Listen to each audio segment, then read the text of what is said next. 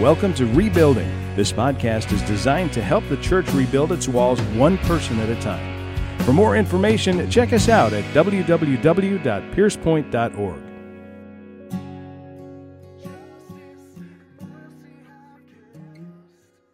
Isaiah chapter 9, verses 6 and 7, these are the words of God. For a child will be born to us, a son will be given to us, and the government will rest on his shoulders. And his name will be called Wonderful Counselor, Mighty God, Eternal Father, Prince of Peace. There will be no end to the increase of his government or of peace on the throne of David and over his kingdom to establish it and to uphold it with justice and righteousness from then on and forevermore. The zeal of the Lord of hosts will accomplish this. Socrates uh, once said that the unexamined life is not worth living.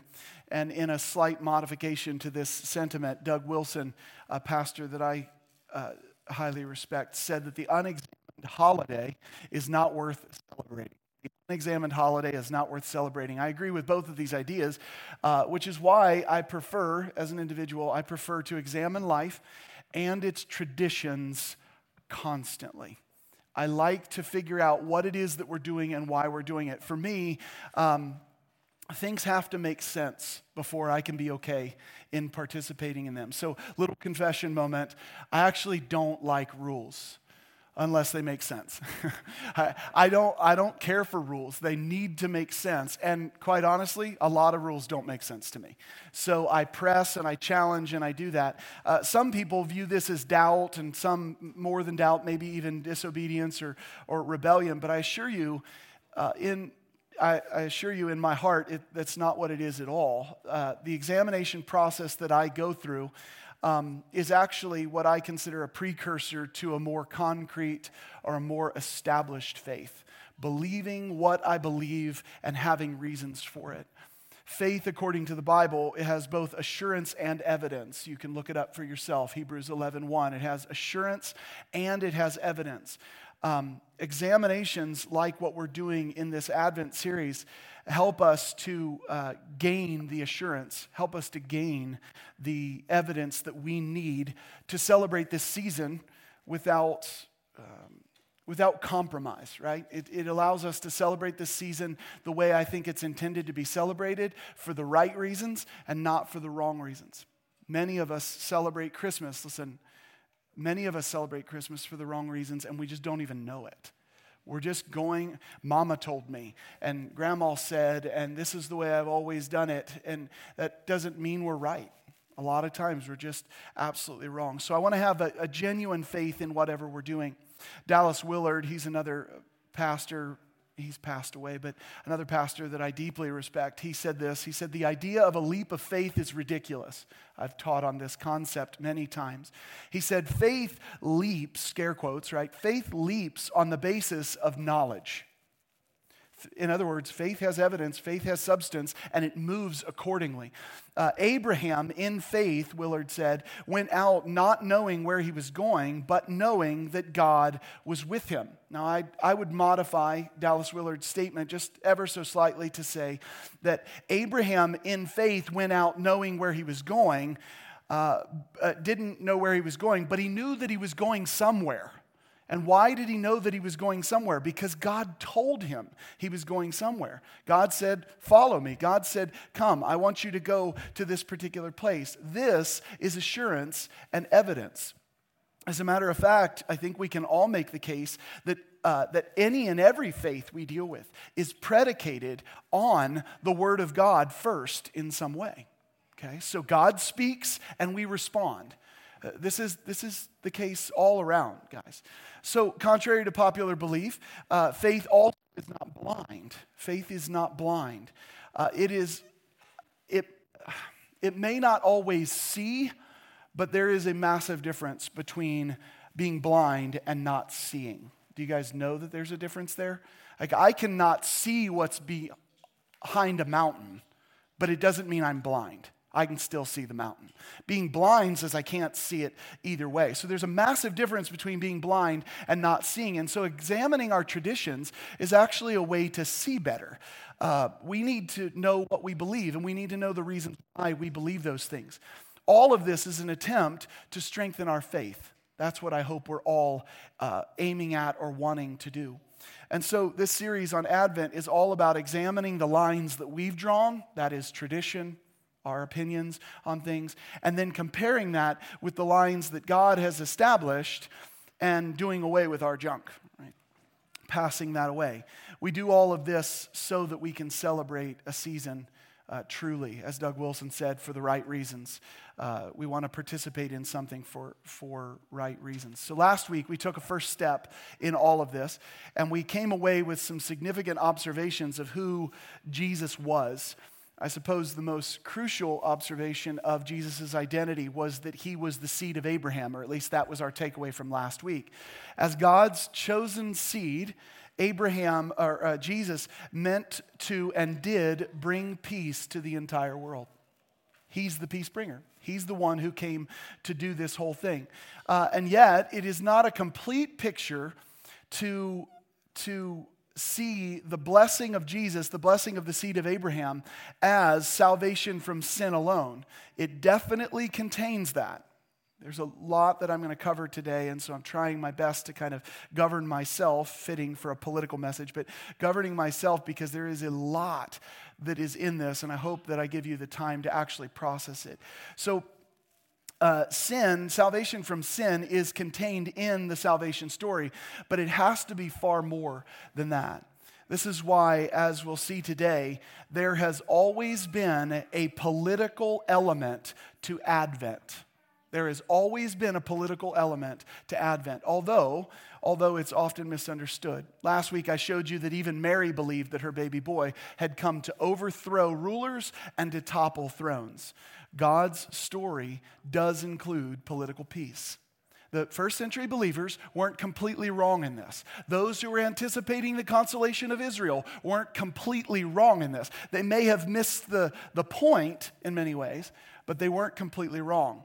Uh, and, the, and the truth is that peace and that political aspect is still uh, needed today. It's still something that we have to be aware of. So, uh, we do have a lot to cover. So, here's, here's a brief outline. We're following Isaiah chapter 9, verses 6 and 7 as the outline. And then, after I get through the outline, we'll dive into each piece. The first part of our outline is what is the phrase, unto us a child is born, all about? You'll see these headings on the screen. What is the phrase, unto us a child is born, all about? We're going we're going to look at that. Number two, what does it mean that the government will rest upon his shoulders? What government will rest upon Jesus' shoulders or what governments will rest upon Jesus' shoulders. Number three, and this is a little bit of a spoiler for that previous question, what about Romans 13? If God establishes all existing governments and they rest on his shoulders, how should this affect our faith as American Christians? And so I'm going to pick a little bit today uh, on your patriotism and mine as well. Number four, when did no end to the increase of his government or peace begin? Spoiler alert again, it didn't begin yesterday. it began quite some time ago. But look at that idea. There is no end to the increase of Jesus' government or of his peace. Number five, what about the name of Jesus? What about his name? Wonderful counselor, mighty God, eternal Father, Prince of Peace. What do, what do all those names mean? Well, they have political significance, trust me. Number six, what does it mean to sit on the throne of David uh, and to be over his kingdom? What does all that look like? We're going to talk about that. Number seven, how does the zeal of the Lord uh, of hosts accomplish anything or accomplish God's objectives? What is zeal in this context? We'll be answering that question. Then finally, as is fitting for Christmas time, we'll wrap it up in a nice little bow in the conclusion. So, number one, what is the phrase, unto us a child is born, all about? I think we often overlook um, that democratic forms of governance were not the norm throughout human history. Can I get an amen?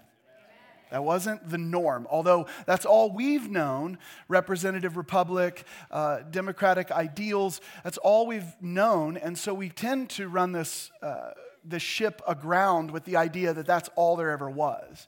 We do the same thing with our political bents.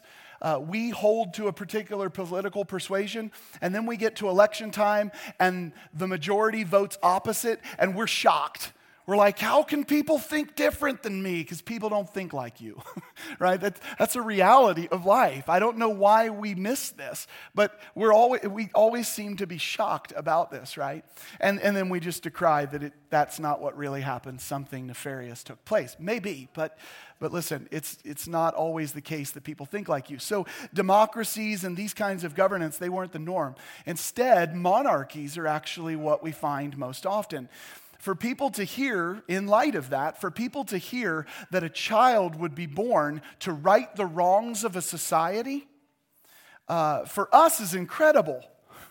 Like, Sam's gonna come along and right the wrongs of our world. I'm like, she can't even make her bed well. Anyway, sorry, Sam, I'm messing with you, teasing with you. But the idea is that we think it's incredible. To others, it's not strange or outlandish. She's smiling, so don't you think I embarrassed my daughter?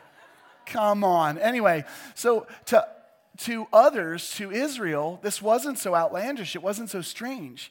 Uh, and it's even something of a relief if the father, that would be the previous king, if the father was a good king. That's what they wanted is a lineage of people who were going to do what was right. Now that didn't always happen because people have a will, right? Um, so, for example, Josiah in 2 Kings chapter 22 or 2 Chronicles 34, both of those in verses 1 and 2, uh, Josiah was king over Israel at the ripe old age of eight. Sam's age. This is perfect. I like this idea. Uh, he was one of Israel's most godly kings. He was lauded as such. Listen to what 2 Kings 22 2 says. He did right in the sight of the Lord and walked in all the ways of his father David, nor did he turn aside to the right or to the left. Sounds like a pretty good king, right? To Israel, God was working for justice through a promise that he had made to David. There was always going to be someone to sit on the throne. And King Josiah was simply a part of that promise. Uh, another fun fact, though, is that in this patriarchal system, the father's name extended well beyond his own life. And none of this is bad or good, it's just the reality of what was happening.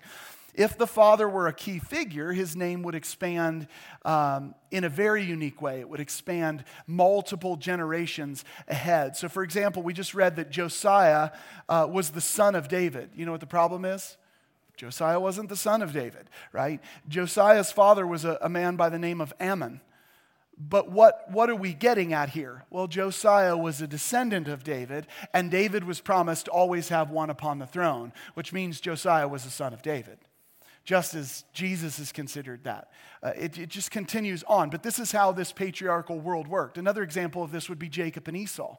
All of us know the story of Jacob and Esau. When the names of Jacob and Esau are referenced in Malachi and Romans, they actually refer to the people groups and not necessarily the individual. Uh, the individuals were long dead and gone when these prophecies or these truths were, were spoken. Uh, their service had been fulfilled, and so God was actually honoring the fathers who had, um, who had uh, birthed all of these people. I think it's worth noting in the Jacob and Esau story that Hebrews 11 actually counts both Jacob and Esau as blessed. It's amazing, as people of faith. What was the difference between Jacob and Esau? We get a lot of confusion on Jacob I loved and Esau I hated. What was the difference? It was a call to service. Jacob was the one through whom the line would come, and Esau was not, right? But Hebrews talks of Esau in a favorable light. It's a pretty powerful idea. So, you can check that out on your own. Another, uh, another example of this would be Jesus when he said he would make uh, for Abraham children from rocks. This was actually just a warning to Pharisees. So it'd be pretty awesome to be able to make children out of rocks. I'd have a lot more kids, I can tell you that, right? So, but, but so it was a warning to Pharisees because the, uh, because the people had traced their lineage back to Abraham. He was, he was this father of theirs. My point in all of this is that um, the son in view in Isaiah 9, this beautiful Advent message, this Christmas message, the son in view of Isaiah 9 is a son of David, like Josiah before, but better. Okay? And yet, the eternal promise of God still lasted. It was to give this political promise to God's people. Uh, Jeremiah 33 17 says, For thus says the Lord, David shall never lack a man to sit on the throne of the house of Israel. David will never lack one to sit on that throne. So, first, we have to be clear uh, political promises are found in Isaiah 9. That's what it's all about, which then leads us to question number two. Okay, so we have a political promise. Question number two What does it mean that the government will rest upon his shoulders? And again, that sub question is what government are we talking about, or ultimately, what governments? Well, it's evident based on the very last passage I read to you in Jeremiah that the Messiah would have a government to bear in Israel. How many of you know that Jesus is bearing the government of Israel? He still is to this day. Yes? Okay. So Jesus is the Messiah to the Jews. He didn't start a new religion, even though people can't seem to get that. Um, he is the eternal fulfillment of the Davidic promise, but there is far more to this. Every government ultimately is to rest on Jesus' shoulders. That is, if they are established, every government is to rest on Jesus' shoulders. Otherwise, they will fall. That's the promise. You will rest on Jesus' shoulders or you will bow your knee. I love that promise. That sounds cool. I like warrior King Jesus, right? Matthew 28 18 says this It says, All authority has been given to me in heaven and on earth. Do you see this, the expanse of that authority? All, everywhere. It doesn't matter, heaven and an earth. Paul gives us the scope of this duration uh, for Christ's rule when he says this in 1 Corinthians 15 24 through 26. Then comes the end, and he, Jesus, hands over the kingdom to the God and Father, to the Father. When he has abolished all rule and all authority and power. So there is a coming to an end of these human institutions. For he must reign until he has put all his enemies under his feet. The last enemy that will be abolished is death. So, what's the duration of things resting on Jesus' shoulder? Until he kicks everybody's butt. That sounds like an awesome biblical message there, right? So Jesus may have come as a fulfillment of a promise to the Jewish people, but he also came as a blessing to the entire world. Luke chapter 2, verses 10 and 11, and then verse 14. But the angel said to them, Do not be afraid, for behold, I bring you good news of great joy, which will be for all the people. Now, there's a significance to the target or the object of all the people there. For today in the city of David, there has been born for you a Savior who is Christ the Lord. Uh, this message is delivered to Jews and it's referring to all the people in the city of David. It's all the people in God's chosen people's land, okay? But it's amazing how it expands after that. Verse 14 Glory to God in the highest, and on earth peace among men. Okay? Peace among men with whom he is pleased. Well, how do we know? How do we know whether we're pleasing to God? What, what's the trigger inside of all this? The Great Commission actually answers the question for us. One of the things that I love doing most of all with Bible study is connecting the dots of all of these crazy passages. This is all one giant story, and all of these pieces connect together. And when we see the connections, and sometimes for the first time, it makes us jump up and down. We go, that makes sense, right? Because why is that so important? Evidence and substance to our faith. We need to make sense of all of this. Otherwise, we're just kind of winging it, and that's not very good for us, right? So the Great Commission says this, and he said to them, Go into all the world and preach the gospel to all creation. This is from Mark 16, 15, and 16. Uh, preach the gospel to all creation. You should be preaching to your puppy dog. I'm, I'm, teasing you, but you, you should preach to all creation. That's what that heading is referring to. He who has believed and has been baptized shall be saved. Who is pleasing to God? He who believes, he who has been baptized. That's the one who is pleased and shall be saved. Because what did God come to do? He came to bring peace among men with whom he is pleased. It's very clear what the scriptures tell us. So go into all the world and preach the gospel to all creation. He who has believed and has been baptized shall be saved. But there's a negative to this. But he who has disbelieved shall be condemned. What is disbelieved? It means rejected, right? He who has rejected Jesus, it doesn't mean that in the rejection he is then condemned. This actually would contradict Scripture. Those who reject Jesus remain condemned. John 3 17 tells us we stand condemned already because there is sin in our lives, okay? So, what happens? You have an option in this life. You can believe in King Jesus and be saved, or you can reject it and stay in your condemnation. That's a powerful truth, and that's a hard thing for all of us to hear in our world. So he says, But he who disbelieved shall be condemned. So all government, this is what we're seeing in all this, all government, all of mankind is to rest upon Jesus' shoulders. But there's more to government, though, than kings and dignitaries. When we look to the whole of Scripture, what we see is that there are basically three forms of government. If you're a note taker, you're going to want to write these down. Three forms of government. The first is the civil government. We find it in Romans chapter 13, verses 1 through 8. The second is the government of the family uh, Matthew chapter 19, verses 4 through 6. And then finally, we have the government of the church, Ephesians chapter 2, verses 17 through 22. The church is tasked with governing word and sacrament. Uh, they're also in, uh, it's also included that the church deals with spiritual and moral discipline. That's the responsibility of the church. The family is responsible for health, education, and welfare. And this is why it's so tricky what's going on with COVID, what's going on with vaccines, what's going on inside of our world. The family is responsible for the governance of those things. You do know that there is no king to walk this planet that can prevent you from catching a cold, right?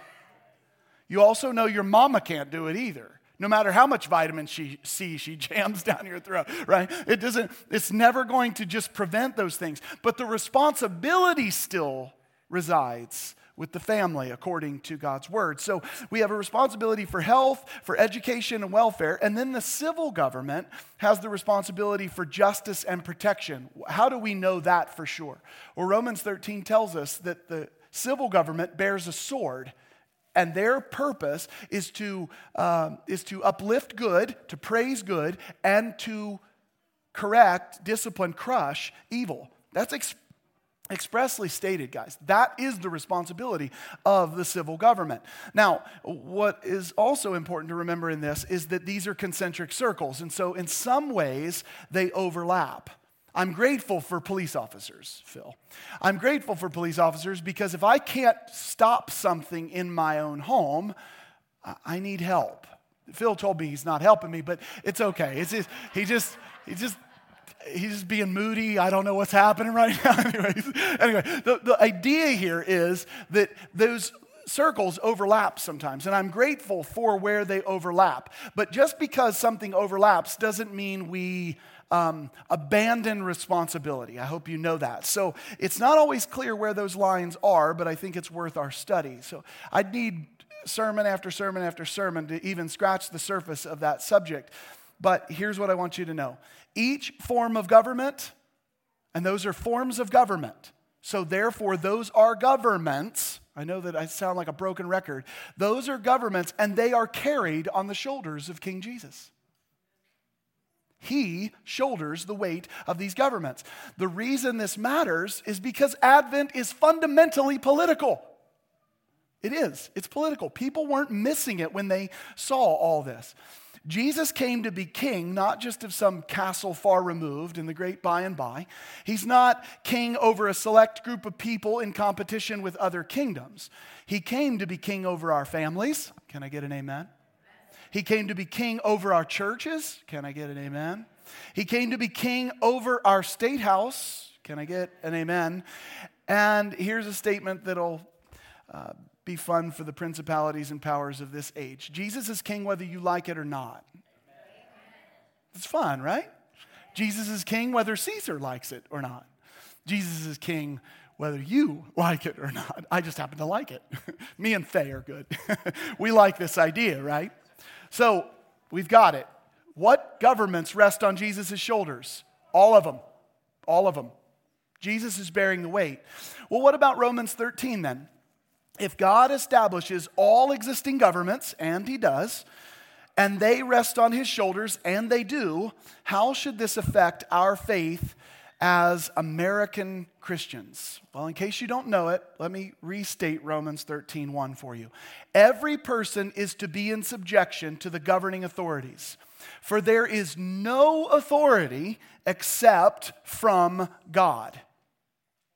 No authority? Dang, Skippy. No authority except from God. Now listen, and those which exist are established by God. Here's a fun logical syllogism for you. Okay. Does America exist? Are all existing governments established by God? Was America established by God? Yes. If all existing governments are established by God and America exists, then America was established by God and therefore must submit. That's the challenge inside of all of this. Keep that syllogism in mind as we go forward. The first thing that we have to do is embrace these two truths God establishes all governments, and they rest upon his shoulders. If and when this is truly believed by us, forget the kings, forget the presidents, forget the governors, forget all those people. If this is truly believed by us, we will have great peace. Here's the problem we don't have great peace because we don't believe one or both of those.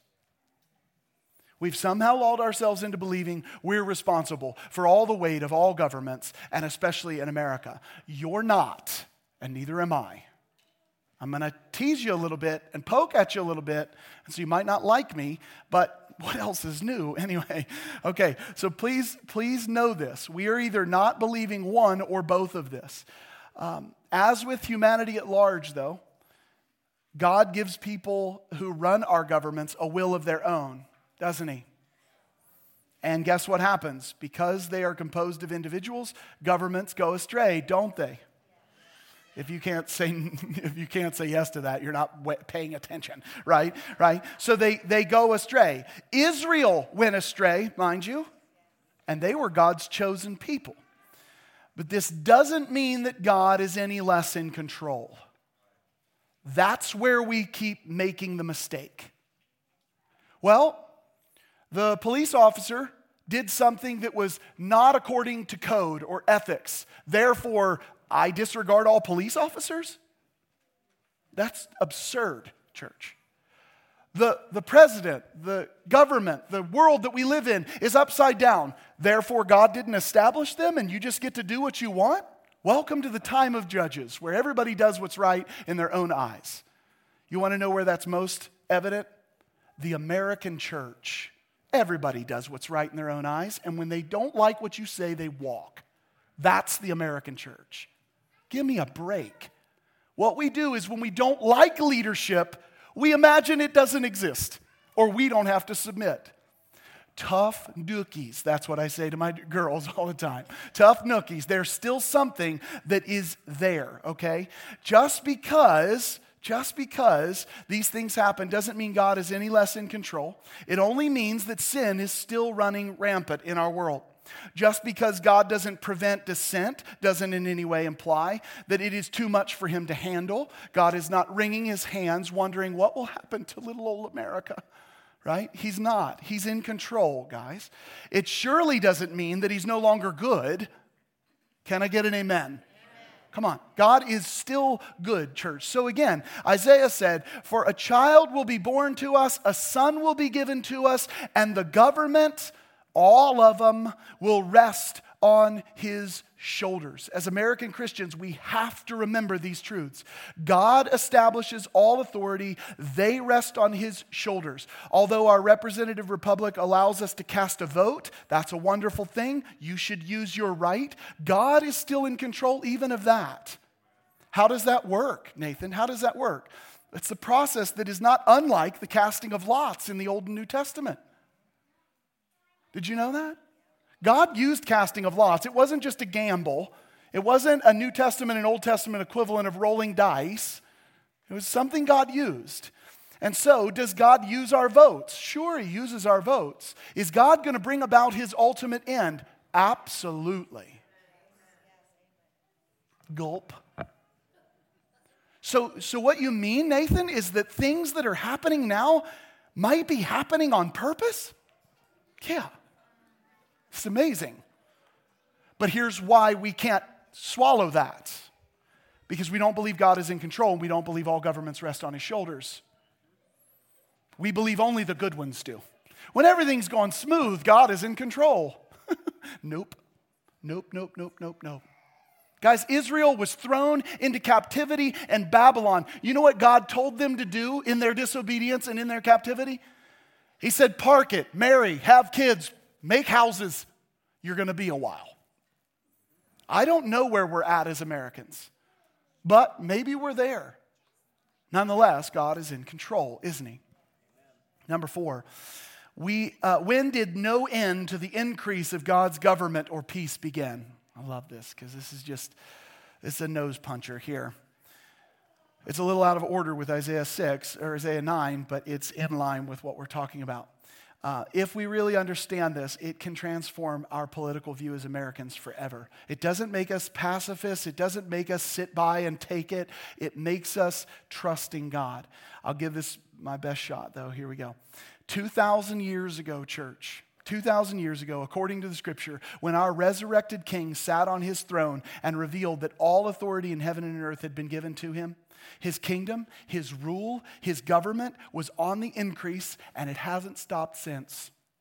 It didn't change when Jimmy Carter was president. It didn't change when George Bush was president. It won't change no matter who's president now. What, Nathan? No. I want to be worked up. Well, then be worked up.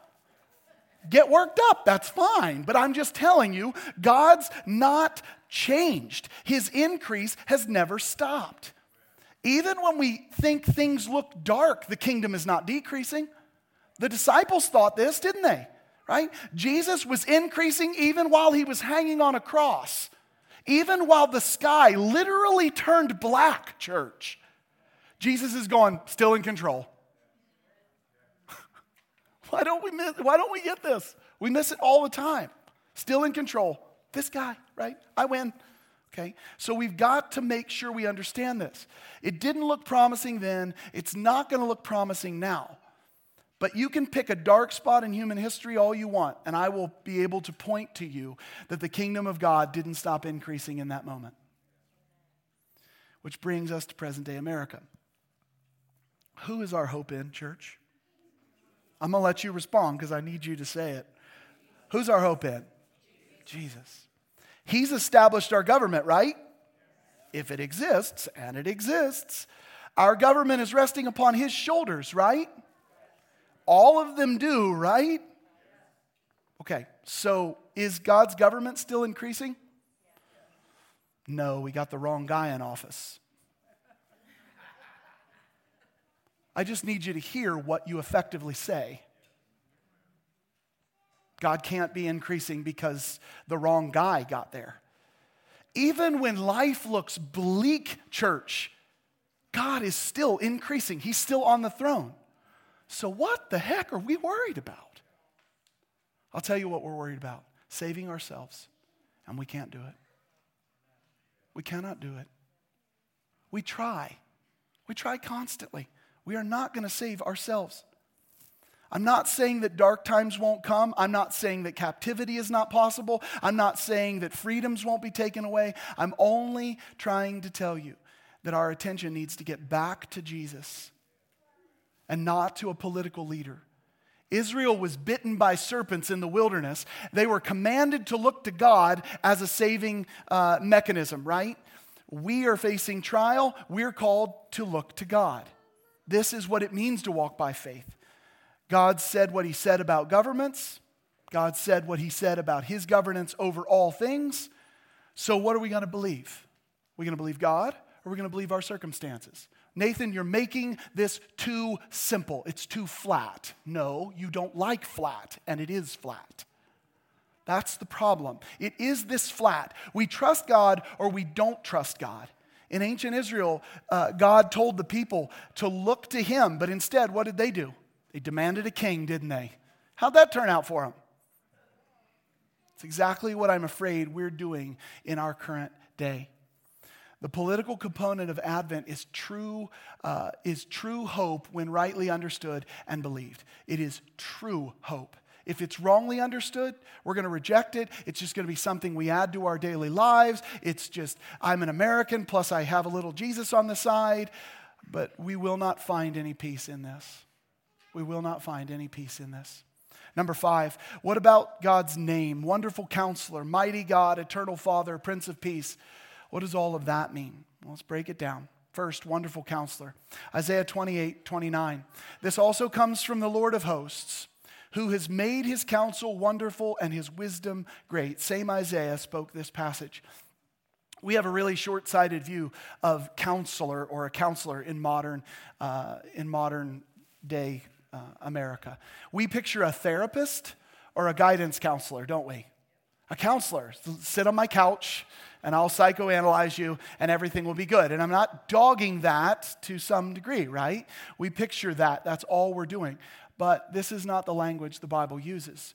The counselor language the Bible uses is actually legal in nature, right? This life is actually a courtroom drama playing out. Did you know that? What a fun courtroom. We got God as the judge, we got the accuser as the accuser. right? We have Jesus as our defense attorney. We have the Spirit of God residing in us to give us what we need when we take the stand, when we have to say something in our defense, which most likely will sound something like this You're guilty. Yes, I am, but Jesus, right? That's our defense. And so we have this whole courtroom drama that's playing out in front of God as the judge. But Jesus comes in not just as our defense, but in the right sense. He is our legal counsel. That's what it's called legal counsel. As such, he provides counsel that is both wise and miraculous. That name, Wonderful Counselor, wonderful, is the term in Hebrew for miracle. The role of judge and counselor were the responsibility of Israel's kings. So, this first title, Wonderful Counselor, is clearly political. The second title, Mighty God, Deuteronomy 10:17 says, "For the Lord your God is the God of gods and the Lord of lords, the great, the mighty one, and the awesome God who does not show partiality nor take a bribe." Impartiality was always required of a good king. Um, faithfulness and loving kindness were as well, both of which are connected with God as mighty God. Uh, Nehemiah 9:32. Now therefore, our God, the great, the mighty one, uh, and the awesome God who keeps covenants and loving kindness. Or Isaiah 10:21. A remnant will return, the remnant of Jacob, to the mighty God. He is who he is. Third, everlasting or eternal Father. It's complicated to wrap our minds around because we believe in a Trinitarian God. So, uh, as many scholars would say, this, this is three who's, Father, Son, and Spirit, in one what, which is God. And so, the Son and the Father are one in that sense, right? John 10 30. Isaiah 63 16 says, You, for you are our Father. Though Abraham does not know us and Israel does not recognize us, in other words, too much time has passed, we're far removed from that. But what we know is that you're still our Father. Uh, Isaiah 64, verse 8. But now, O Lord, you are our Father, we are the clay, and you are potter. But look at the positive side of the potter and the clay. And all of us are the work of your hand. You're molding us, you're shaping us. It's your business, Lord. These titles that Jesus receives here are the titles of a king, they're the title of a political leader. And so Jesus is all of this because he is governing everything. Last one is Prince of Peace. The steadfast of mind you will keep in perfect peace because he trusts in you. Now look at this, verse 12. Lord, you will establish peace for us since you have also performed for us all your works. Isaiah 54:10 For the mountains may be removed and the hills may shake but my loving kindness will not be removed from you and my covenant of peace will not be shaken. So it is to establish peace that Jesus came. It is a covenant of peace that he came with. Isaiah 66:12 For thus says the Lord behold I extend peace to her Israel like a river and the glory of all the nations like an overflowing stream. Now let's let's move on to point number six. But first, let me say this. Um, all of these are related to political peace for God's people. And so we are that people, and we are going to experience um, joyful, resounding, or uh, eternal peace if we will trust in Jesus. Number six, what does it mean to sit on the throne of David and to be over his kingdom? I'll be quick with this.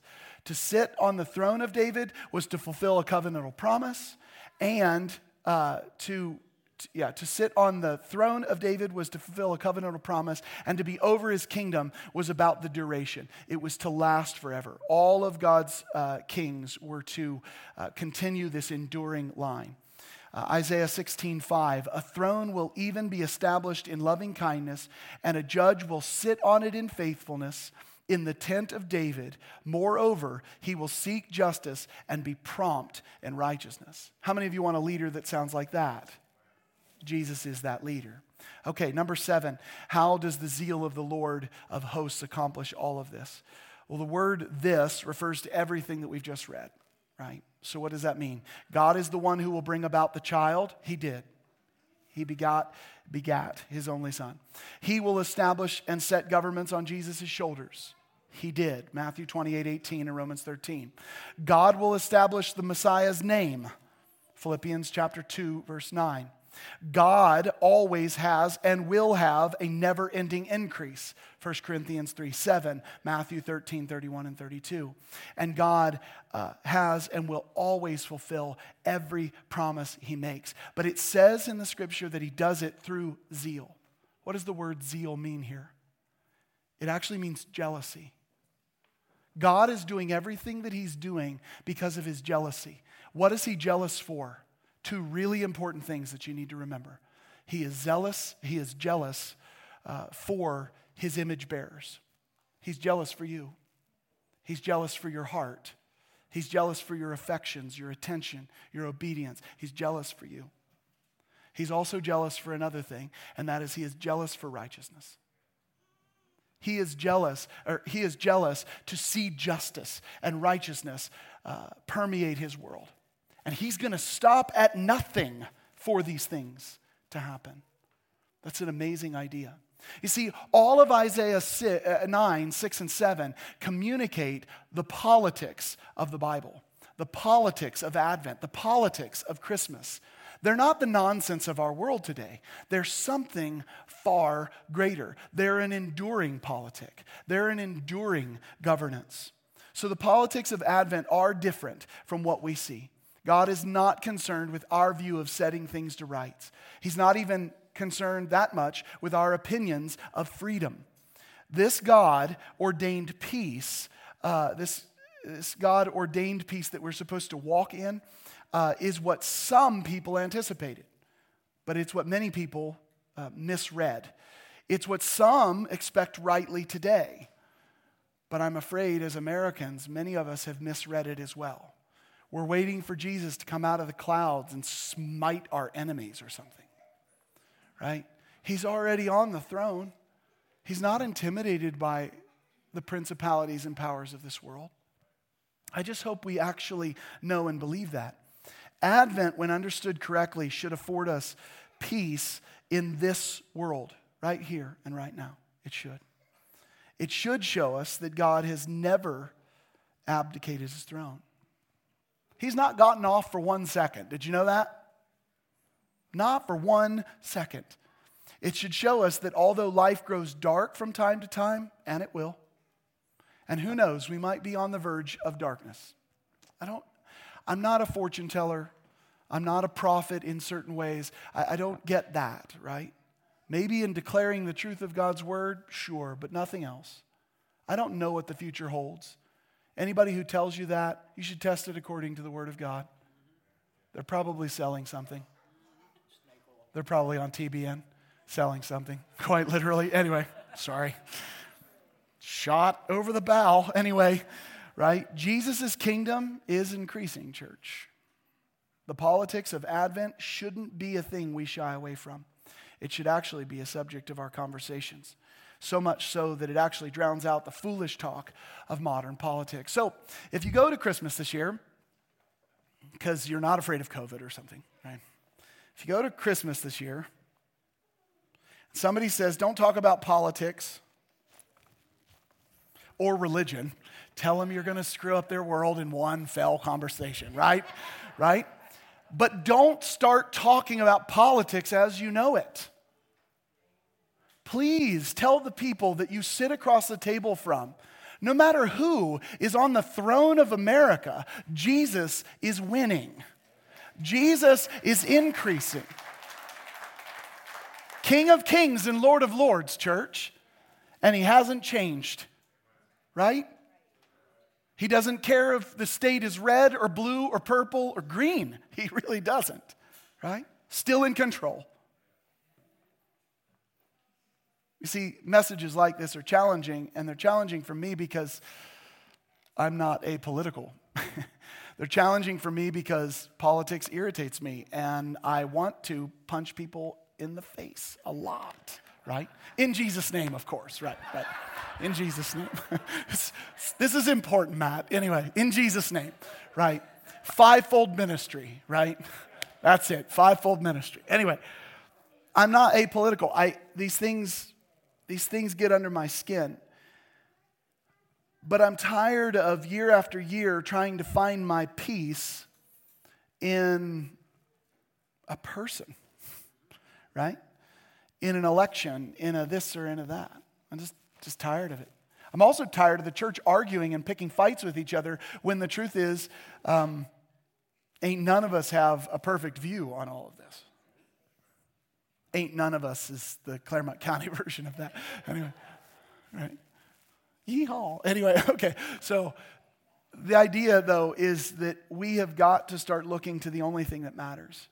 Why would we repeat the problem of Israel? Look to a king, he'll save us. Why, why would we do that? Why would we repeat that process? Yet we're doing it. We do it all the time. We, re- we not only repeat this process, we pick fights with everybody who doesn't get on board with our repeating of this process. Yay. Okay, I'm just confessing how much I'm awful. Anyway, the, the point though is that we've got to get back to looking at Jesus. We've got to get back to trusting him. Do we have opportunities to vote and try to change things? Should we be active inside of our world? Absolutely, we should. We should never, though, lose sight. If we lose, if we come away uh, short, you know, short, shorted in our politics, we should never conclude that Jesus left the throne. And we sure shouldn't present that to the rest of the world where they look at us and go, You guys are just as hopeless as we are. I thought you said you believed in a Savior. We just look like a train wreck. Amen? Can I get an amen?